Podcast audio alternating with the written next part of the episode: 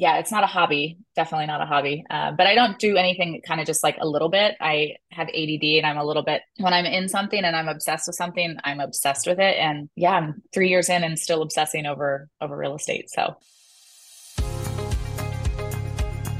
Welcome to this week's episode of Hey Homegirl. Hey, homegirls. This week we are in Las Vegas, Nevada, where the real estate landscape is ever changing. Deidre Wilson from The Real Brokerage is joining us to talk about what it was like to relocate to a new area and build a business and a brand over the last three years, and also give us some inside tips on her elevated VIP buyer experience. Hey, homegirls. This week we are in Las Vegas with Deidre Wilson from Real Brokerage. I'm so excited to have her on today. She is an unbelievable agent. She loves the power of pink, just like Heidi Harris in all of her marketing. And she's going to share some great things about being a mom, being an amazing wife in real estate, but also about how she loves on her buyers. Awesome. I'm so happy to be here. So thank you so much, Sarah. I'm excited. I have to admit, I'm a little nervous, but uh, that's okay. We're going to lean into it just keep going. How did you get into real estate? So, I took a long way around to get into real estate. I actually was hired as a marketing assistant in 2010 when I was finishing my MBA program in Northern Illinois. And there was an ad in my college newspaper looking for someone to help with marketing, and it was a real estate agent. And I've always loved real estate, and I thought, oh, I'll go and see what this is about. So I started helping her. She was a top producing agent. She still is. She's phenomenal. Katie Hemming out of Geneva, Illinois, and she owns her own female brokerage now. Uh, she's such a badass. Am I allowed to say a cuss word on here? But yes, you are. You are. And you are a badass. I can see it. yes. And I just saw how she managed having five kids and a husband that was in construction and contracting at the time. And she asked me to get licensed so that I could help her do some licensed activities. I was so broke that I said, I'll, I'll get licensed, but you have to pay for it. I don't even, I can't even put gas in my car half the time. And I got licensed. I loved it. I fell in love with real estate and did CMAs for her, pulled comps. I mean, it she really taught me all the groundwork and I just couldn't afford to pay to play. Yeah. So I took a safe corporate job with a defense contractor and did contract negotiations for a company in Chicagoland and kind of just climbed the corporate ladder for 10 years and when the pandemic hit, I had been relocated to Las Vegas to help build Allegiant Stadium, the brand areas of Allegiant Stadium. And I just got really tired of working for someone else and, you know, managing a $10 million plus portfolio and making like 1% on any upsale versus I was like, I don't want to do this anymore. I want to go back into real estate. And when the pandemic hit, I saw the writing on the wall that they were going to hold on to me as long as possible. But I was in experiential marketing, live events, and in that arena, that was hit so hard because we couldn't gather. And so I got my license in October of 2020. So I'm one month out from my three year anniversary uh, for my second time being licensed. And yeah, I haven't looked back. I I couldn't imagine going back to work for someone else. I couldn't imagine. Uh, I mean, it, it's risky to do this, but I've I've been downsized twice in corporate, so it's no more risky working for yourself than it is getting downsized. So yeah, that's the roundabout way of how I got into real estate. That's awesome. Our industry is so lucky that you decided to come back because I think you just bring an unbelievable level of professionalism, and that's sometimes that's rare to see in somebody that hasn't been doing it full time year after year. You know what I mean? Mm-hmm.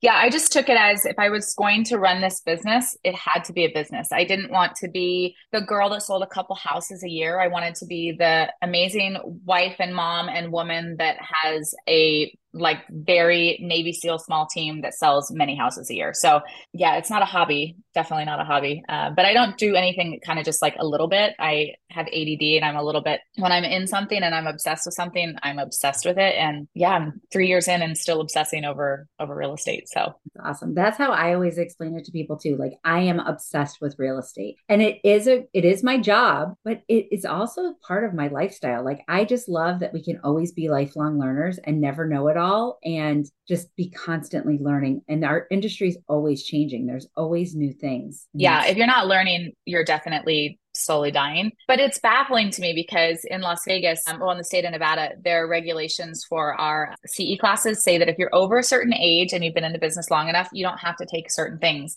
And I'm like, I think that's I think that's a disservice to clients everywhere. I think everyone should be required to maintain a certain level of CE and up to date with technology and the new laws and, and regulations. I mean, yeah, I think that we have to be forever learners because the industry is constantly changing. Every industry is constantly changing, yeah. but particularly ours right now. So there's a super fun fact about Nevada, and I don't know if you know this, but I was recently at a Tom Ferry event and Tom was talking about how Nevada is a very interesting state when it comes to real estate because you cannot have your name in your brokerage. So it could never be Deidre Wilson Real Estate. That would be a big no-no. and just- actually, in the state of Nevada, you have to have your name as part That's of your. That's what it was. That's what. Yeah. It was. So it's it's kind of frustrating because it makes you egotistical, and you don't mean to be. But like, I don't want to be the Wilson Group.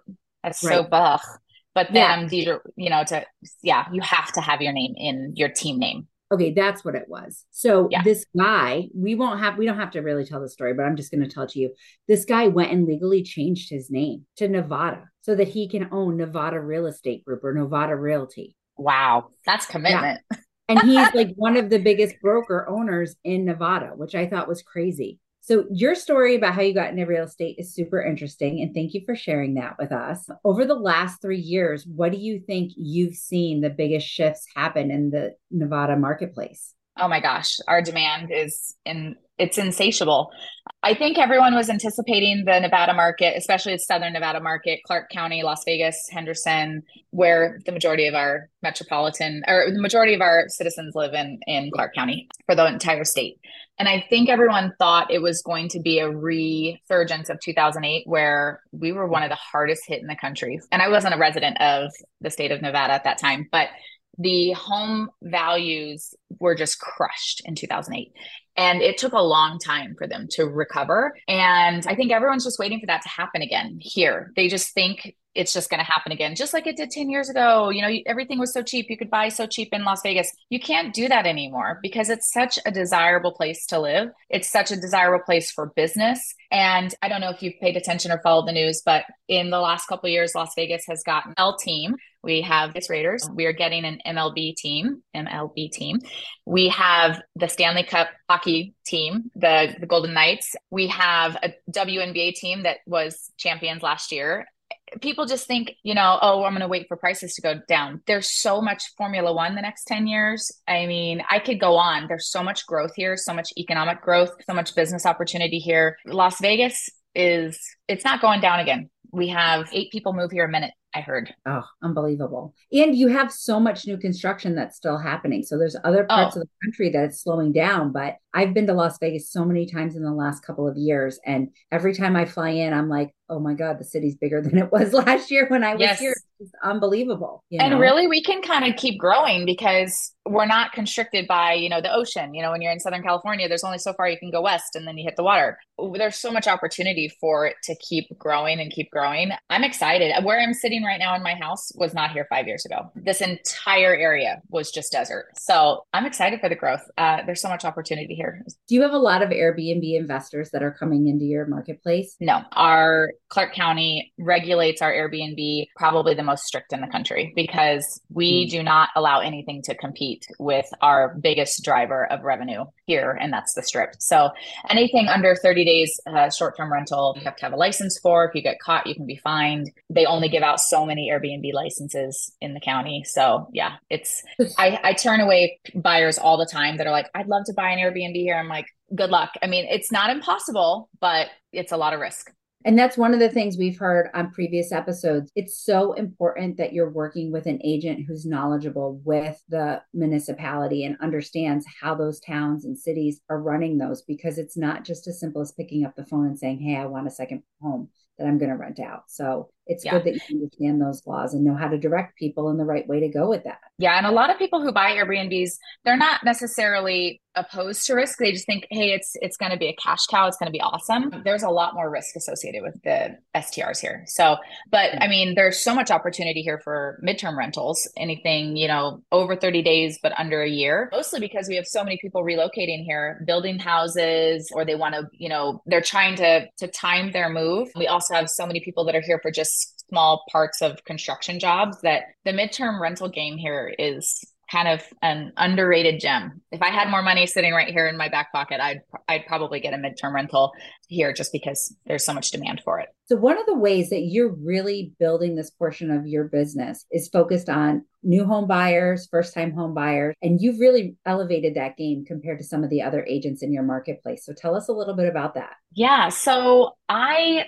didn't want to be a buyer's agent, but in the last year and a half, I'm not from Las Vegas. I relocated here in 2019. So I'm literally on, on year four just this month. So I don't have a huge sphere here. And I knew I had to build that sphere, build that listing machine. And I'm still working to build that listing machine. When I look back at my numbers, I'm kind of shocked by how many buyers I work with compared to sellers. So I really wish I could go back and reservice my clients that were my first couple buyers the first like two years i think all professional realtors would wish they could redo it in the beginning because they do it so much better now if they've been in it for a long amount of time. So i just wanted everything to feel like a white glove experience. I wanted every client to feel like wow i want to go buy another house and work with these girls again or work with these ladies again because it was just so awesome and it doesn't matter what budget someone has to spend, it takes a little amount of effort to make someone feel so important, make someone feel like you really have their best interest at heart, and just to make someone feel loved on and, and cared about. And so we kind of dissected our whole buyer the way we approach servicing our buyers earlier this year. And it was after Tom Ferry's elite uh, retreat and another Tom Ferry agent who won't be named, but he's in my marketplace and he's a phenomenal agent. And if I, if I'm going to lose business to someone, I want to lose it to, to him because he's a stand up guy and a real professional. And he gave us his kind of golden key on how he services his clients from buyers and sellers. And we took that and we ripped it apart and we sprinkled a bunch of, you know, us on it. And mm-hmm. it's been so impactful to our clients. We had a client, I think two, three months ago, bonused us 5,000 additional dollars on top of, we were already getting a phenomenal co op because of their experience working with us. And they're like, it was the best experience ever. And we were like, no, no, no, we're already getting, you know, we're getting a, a compensated at a, at a full fair pay. You don't need to do this. And I've always been told you can decline something twice. And then the third time you just say, okay, thank you. And so they offered it to us more than once. And finally I said, okay, let me talk to my broker and we'll, you know, make sure it's done the right way. Cause you can't just hand me $5,000 cash.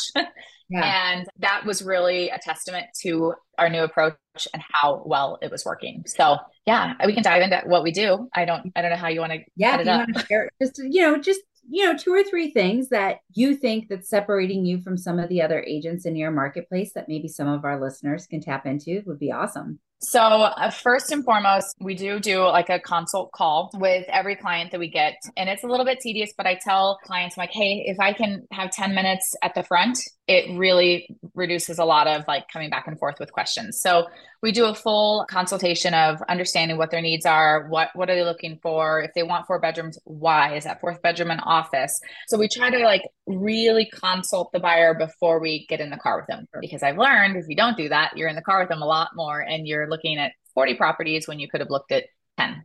So then once we get them under contract, which obviously is not an easy thing, and I'm proud also to say that all my clients have purchased their home for under appraised value, which takes me back to my contract negotiation days right out of my MBA. And I need to share more about that on my social and it's it's on the to-do list. Thank you for listening to today's episode. We're not quite finished yet, but as the homegirl of your hometown, I would love to pass the mic to you so that you can share your story and some of your secrets with the homegirl community. To apply, please go to howtobeahomegirl.com in the show notes. Especially coming out of the market that we've been in where there's just been so much comp- competition you know mm-hmm. yeah to be able to say not only are you helping your clients get into their house but because you're i'm a little bit of a hardball negotiator when i'm at the actual table or the macbook so to speak it's a great thing because then your clients walk in with equity above what they anticipated. So So once we're under contract, one of the things we immediately start is an email communication map. And that journey is like eight, nine steps long. And basically, we can't assume that every single client, no matter their age or if they've sold a house, that they remember or recall or actually purchased the, the house that they sold. So mm-hmm. yeah, it's it's a huge assumption. Like I had clients that just bought an investment property for their son and daughter-in-law and their two granddaughters and, you know, they were probably in their mid 60s, I would anticipate. And they said, you know, we've never bought a house before. And I'm like, oh my gosh. So then it hit me all of our clients that come to us, we can't make assumptions that they remember what it was like. Obviously, mm buying a house 20, 30 years ago is a lot different than buying it today. And we need to refresh them because also, if they haven't bought it in Clark County, then there's probably disclosures and steps in the process they may not be familiar with, they may be uncomfortable with. So we really make an effort to educate our clients through the process of congratulations, your offer's been accepted. Here's what's next. Here's what this means. So we go all the way down to we introduce them privately in an escrow email to our escrow team so they know you know this random escrow officer who's going to reach out to them and why yeah. and yeah and we just outline like this is who you should be hearing from and so we also do emails or template, emails templated emails. We copy and mm. paste them from my Monday work management board. And I'm actually looking at it right now so I don't mess it up. But it's like step one offer accepted. Then we go into introduce the client to escrow privately. Then we do congratulations, the EMD from your bank has been received. Once the EMD is received, we send this client interest survey. And that is a critical juncture in the buyer journey because it allows us to get to know them. You know, so many people like don't drink coffee, they don't like champagne. If they have a choice between a steakhouse or a sushi place or a barbecue, we want to know what do you like? Do you have a favorite sports team? What do you do to relax? What are your kids' names? So we do that client interest survey right after the EMD is accepted because the client's excited. They're ready to move into the next step and they're so agreeable to fill that out. And it allows us to get so much information to love on them better. So we do that client survey right out the gate after EMD is accepted. And then we get to the home inspection, and this is where we really stepped it up this year. And instead of just providing the inspection report. We walk through the inspection report with our clients and then we say, Are there any of these items that are deal breakers for you that you really need to further investigate? And, you know, typically they, you know, it's the big ticket items like how old's the roof? Can we get a, a separate roof inspection? Or we'd love to get a paint quote because this paint is terrible. Can we get a couple paint quotes or whatever it is? And we go out and we source two to three quotes per ticket item that's a deal breaker because I want them to know one, if the seller doesn't agree to fix these or offer a credit, this is what it's going to cost you. Are you okay with that? Yeah. And then it also makes the listing agent's job easier because we submit with the request for repairs and the inspection report those quotes. How are you getting those in such a quick turnaround time? We work our tails off. no, we have I a girls. we we have a list handyman that we've used in the past like two to three of them we have two to three painters i have a roofing company i use for every single roof repair. They've been wonderful. And I don't see a need to go get a secondary roofing person unless they mess up because they've just been so great to my clients and very, very reasonable over the last three years, I have like developed a list of really these are the people. Yeah. yeah. So plumbers, electricians, painters, landscapers, even Wes, my pool guy from Aquabella Pools, he's come out and surveyed a yard to be like, hey, yeah, you could definitely do a school here or a raised spa, or you could do a full thing. And just being able to add that level of additional things for the client makes them feel like, yes, okay, if they say no to this, but they say yes to all these other things, then we can handle this down the road because it's only a $5,000 item or you know whatever. That's but, an amazing way for you to build your business to business relationships also you know, because you're then going with this whole team of business professionals and saying, these are the people I trust. And they in turn are saying, this is the agent I trust. Yeah, yeah it's been great because I think the last one we submitted the request for repairs, the agent, you know, he's an older guy. I, am shocked he wasn't retired, quite honestly. He says, I've been selling homes in Sun City Anthem for 30 years. And I'm thinking, well, you have to be 55. So trying to do the math here because yeah. he lives in Sun City Anthem too. So I'm trying to do the math. And, and he was like shocked that I submitted the request for repairs with several quotes to it's not only it proves that we're not asking too much and it makes their job easier too because then they'll either say okay fine use the person they want to use we'll pay for it or they say here's a credit for that amount you can take care of it after close that's awesome. So, so that yeah, that's been a huge one. all your secrets what's like your top thing? Properties closed, your buyers are now in the home that they wanted. What are one or two things that your follow up process looks like? Because I feel like so many agents stop on closing day and really getting us to understand that they're not past clients, they're forever clients is the mindset we have to have. Yeah. So we check in with them. We're going Saturday. My colleague and buyer's agent on my team, Cami, we are going over to see our clients, um, Steve and Kathy, that just bought here in Sun City Anthem. And they bought and they knew they had a whole paint job to do, ripping out the baseboards. It just was, you know, great home, great bones, but it needed refreshed. And she invited us over Saturday. So we're taking her a big gift basket and we're just going to see her house because we stay in touch. We just, we invited her to our quarterly ladies bunko just so she could get to know some new ladies in the neighborhood. So our big thing is just periodically staying in touch. I love when they invite me back to show me how they decorated it, how they painted it, how they updated, you know, another one of my clients, he sent me a picture of the loft off of their daughter's bedroom and they had a whole custom built in done. And I was like, this is amazing. Congratulations. So yeah, I just kind of want to know how they're using the space and that's an easy way to stay connected.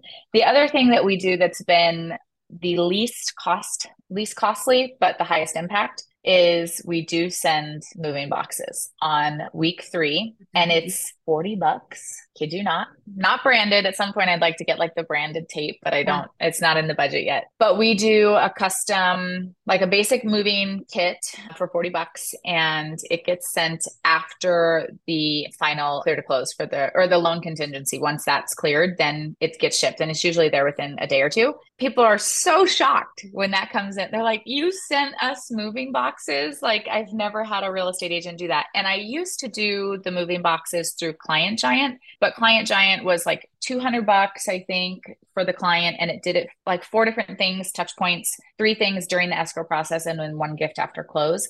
And it was just kind of costly and then it just felt a little bit more generic. I do like that you could plug and play and just let it go but that one that one had moving boxes in it too and i did that. Great idea. Yeah it's been amazing to hear about how you've been able to take a standard buyer buyer process and really elevate that. And the reality is, is that's helping you build your foundation for those listings that are going to come later. You know, and not enough agents think about that. You know? Absolutely. I mean, every opportunity you have to meet and talk with someone and work with someone, you have an opportunity to interview to be someone they will refer to. And I actually just finally entering into year three have my first seller client that referred me to their mom that's got to sell. And so that's the, I'm like, yay, I've been hearing all about this, you know, client referral and someone that you've helped in the past, and then they're going to refer you business. And I'm just like, okay, okay, when's it going to happen? And so I'm in year three and it's finally happening. So just, I really do wish I could just go back and reservice the beginning clients because I feel like they didn't get the best of me. And and now they would get the best. But oh well, we can only move forward and do better by all the next ones, you know? But you know what the reality is is maybe in 3 years we're going to look back at this podcast and you're going to say, I wish my clients from 3 years ago could get this even better, more enhanced version of myself, you know? Because yeah. you're a lifelong learner just like I am and the reality is is that you're going to be better tomorrow than you are today. And that's awesome. Yeah. That's so cool. As I finish up every episode, I always like to ask what's one piece of advice that you would give other females in our industry or entering entering our industry to help empower them? This one's a little vain, but I think it's important. I think when you take good care of yourself, when you look good and you feel good, you like radiate a different energy. And yeah. I have never been scared to get on camera. Two years ago, Tom told us at Elite or a year and a half ago now, maybe get on video, get on video. I have no problem getting on video and I'm confident doing everything I, I need to do because I take good care of myself. I make time for me and it makes you feel good eh, yeah. to be in front of people and, and to just put yourself out there. So I would say as a female in this industry, like take good care of yourself. That means if you got to go get your facials every six weeks, go get a facial. I mean, just take good care of yourself. And I know it sounds vain, but like it matters because how you present yourself in this industry, how you show up, it all matters. And if you want someone to trust you with their biggest asset purchase and you're showing up and you look disheveled and you know, you just you're just not pulled together, it it matters and it it lessens their confidence in what you can do for them. You work in a cloud-based office brokerage, correct? Correct. Yeah. And so you're working at home, you're not getting up and going into a brick and mortar office every single day. And so for you, that's so important too, because you want to get up and feel like you got to get to work every day. And sometimes, especially coming out of the pandemic, we have agents that don't want to come to their offices. They want to work from home, but working from home needs to look like working from home. Mm-hmm.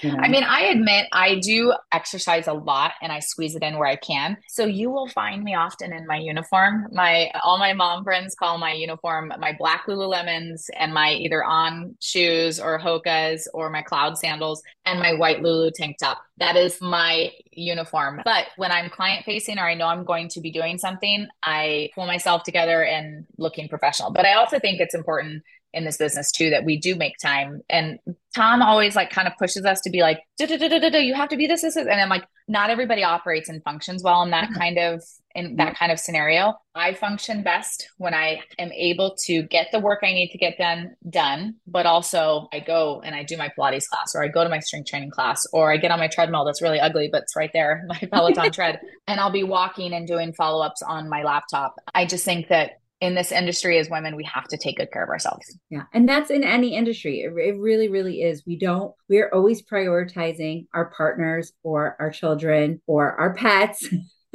which get mm-hmm. prioritized sometimes more than we do ourselves. So i think that's awesome advice. And i think it's you know kind of us as females tribing together and saying we give you permission. Like it's okay to be selfish for yourself and you have to do mm-hmm. that. Yeah yeah because if if you don't then you arrive at success and you're not confident you're you don't feel good in in your skin all that stuff. So that's been a big focus of mine this year. Like i do um, a weekly thing with my real estate coach heidi and every single week i have to do like a gas tank meter. Like how's my business? How's my finances? How's my i can't remember what the one of the other ones is. And then the last one is how's my health? Oh health and happiness. All year long my health and happiness even though this market has been challenging. I mean it's been hard for me specifically. I'm sure it's been hard for other people too, but it's been a financially challenging year. But my health and happiness, because I'm taking care of myself all this year, has always been on the full. And it's mm-hmm. important because you can't buy that part.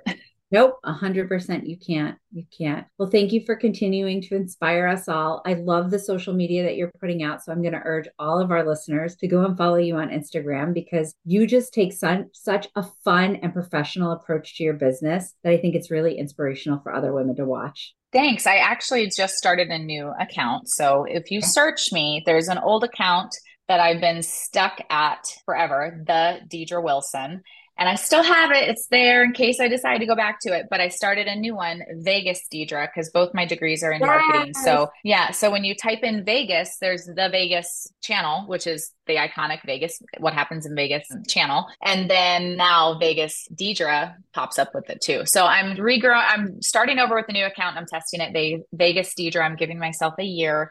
My growth and engagement has been so much better on it. So if you're going and you're like, wow, there's two accounts, that's why there's two accounts because Mm-hmm. Instagram hates my old account and they won't let me grow anymore. So I'm going to try to circumvent it and go around it and regrow a new one. Okay. Well, I will definitely point our followers to the new account. And thank you so much for sharing space with us today. I really appreciate it. Oh my gosh, thanks for having me. I definitely was like shocked you even asked, but I was so excited. So, you were great. So, awesome. Thanks, Sarah. Yeah, thank you.